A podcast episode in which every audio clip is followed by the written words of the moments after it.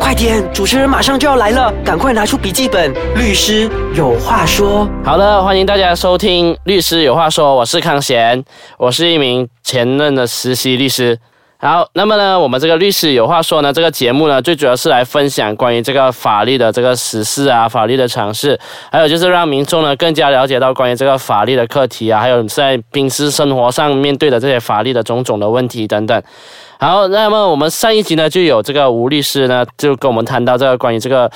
离婚有分两种的模式，也就是这个双方协议离婚跟这个单方面离婚的这个模式。好了，我们现在呢就再次邀请到这个吴景泰律师，吴景泰律师。喂，主持人你好。好，吴律师呢，就是本身是一个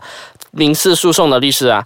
他本身也是有处理这个家庭案件等等的。好，吴律师呢，我们现在就聊回到关于这个离婚法令嘛。然后离婚法令就是讲说这个双方面协议离婚跟这个单方面离婚呢，本身的这个法庭程序是不是一样的呢？不一样，大致上呢是某些事项是一样，但是总的来说呢，他们有各自的不同的文件呢，然后程序也不一样。也就是说两方面都不一样，但是哪一个的时间会耗费比较长呢？当然是单方面申请离婚的程序会比较长。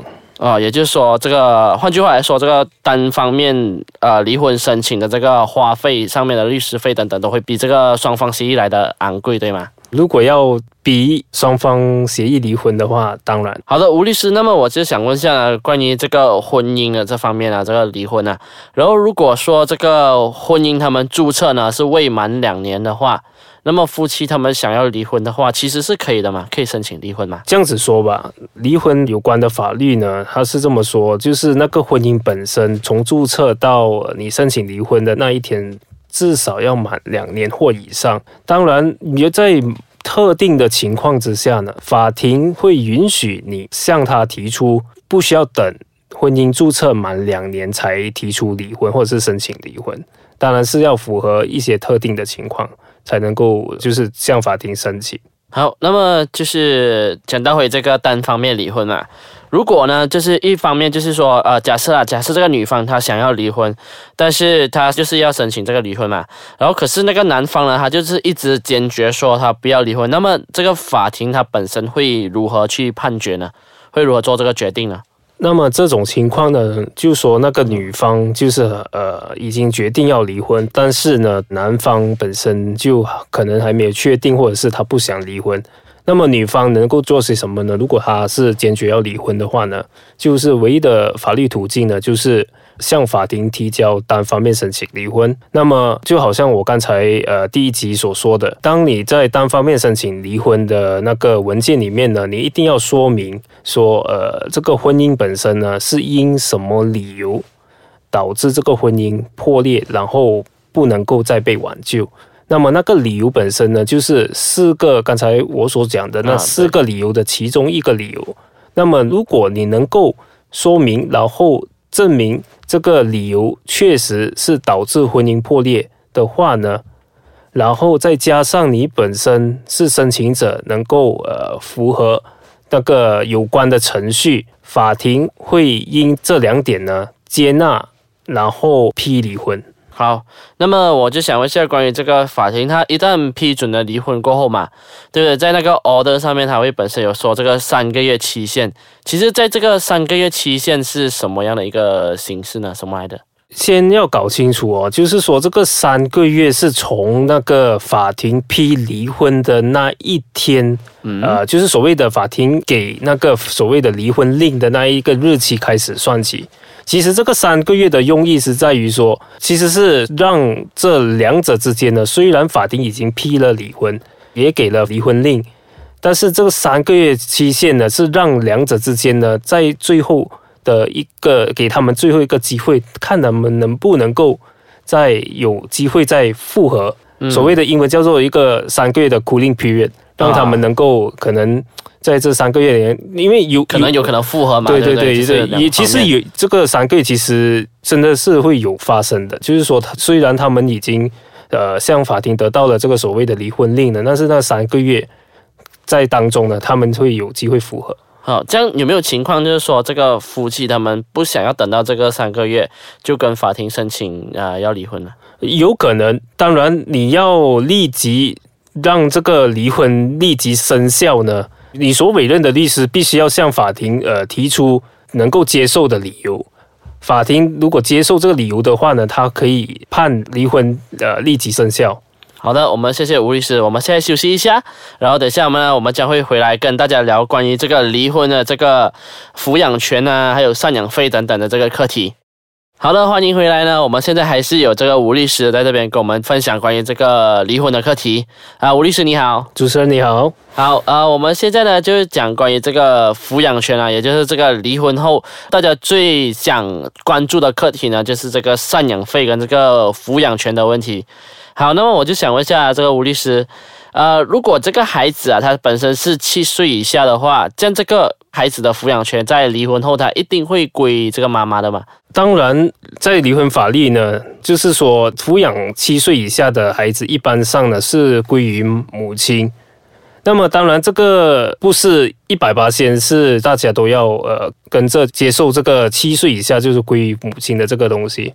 如果是说所谓的7岁以下的这个，我们英文叫做 presumption 呢，它是可以被推翻的。如果是对方男方他是有足够的理由证明得到说这个小孩子本身呢在妈妈的照顾之下呢，小孩子的福利就是小孩子的这个 benefit 啊，okay，是没有办法被保障的，或者是妈妈本身是不符合资格去照顾，或者没有能力去照顾这个小孩子的话呢，这个所谓的这个 presumption 呢是可以被推翻掉的。嗯，所以是一个不是完全 100% 就是直接就是判给妈妈。哦，也就是说这个按照这个离婚法令，妈妈是其实是拥有这个优先权，但是在某种情况下这个优先权其实是可以被推翻的啦。对对对。好，那么其实呢，如果这个抚养权它本身是有这个争议性的话，那么法庭它本身其实会如何做出这个判决啊？还有就想问一下，有什么样的情况下这个抚养权会有争议性呢？如果是说这个抚养权本身有争议性呢，必须要通过法官去审，然后去决定这个抚养小孩子的抚养应该归谁的话呢，在这个课题上呢，法官除了要考虑到这个所谓的刚才我所讲的这个 presumption， 这个7岁以下的这个 presumption 呢之外呢，法庭最注重的其实是小孩子的福利。福利是包括小孩子在这个家长的照顾之下呢，能不能够有一个完善，或者是一个能够得到一个完善的一个照顾，包括一般上的那个生活作息啊、教育方面啊之类的。那么这个所谓的这个福利本身，小孩子的福利本身，法官是非常注重的。也就是说这个法官他会考虑了各方面的因素了过后才，尤其是那个孩子的福利了过后才做出这个判决啦。那么我是想问一下，这个是常常有人会问到的问题啊，就是说如果这个妈妈她拿到了这个孩子的抚养权，那么这个孩子的姓氏她就会跟着改变吗？还是会跟着这个妈妈的名字而改去妈妈的姓氏吗？没有这回事，其实是没有这回事的啦。嗯 ，OK。那么其实还有另外一个问题，就是说，如果妈妈本身她是一个家庭主妇，然后如果她本身也没有收入的话，没有任何的收入，那么这个孩子的抚养权就会判给爸爸吗？还是会怎样呢？这个法庭会怎样的一个判决呢？就好像我刚才所说的，法官最注重的就是小孩子的福利，这个是最主要的一个考量的一个因素。那么至于母亲或者是妈妈本身，她有经济上有一些就是不稳定啊，或者是没有经济的资助之类的。如果我说的话呢，如果我是女方的律师的话，我会告诉法官，证明给法官知道说这个因素呢其实是不必要被考虑的。好，那么其实这个孩子，我们再讲回这个孩子的这个赡养费啊，这样其实这个孩子的赡养费其实大部分应该由谁来负责呢？是不是爸爸那一方面就应该负责完这个孩子的这个赡养费呢？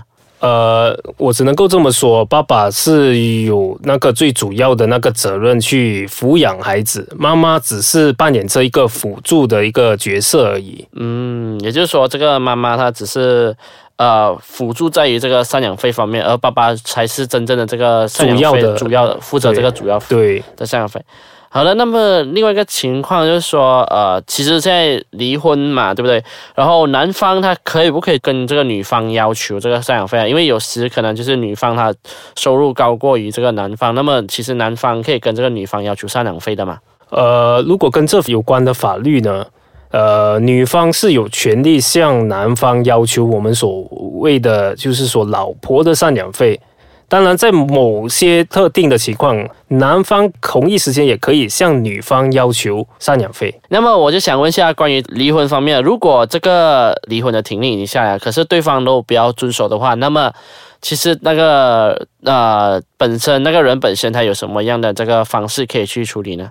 有某些法律途径可以向对方采取法律行动，也就是说他本身可以经过这个适当的法律这个途径来采取一些行动啊。对。好了，我们谢谢吴景泰律师的分享还有解答。好了，今天我们的节目呢就到此结束。其实大家对于这个法律上离婚的程序和问题有一定的了解。然后我们就是谢谢大家的收听。好，如果大家有兴趣留言的话，可以到这个 www.icekacang.com.my 的这个节目底下留言。大家也可以到这个面子书上搜寻这个律师有话说，就可以找到我们的节目。好，谢谢大家。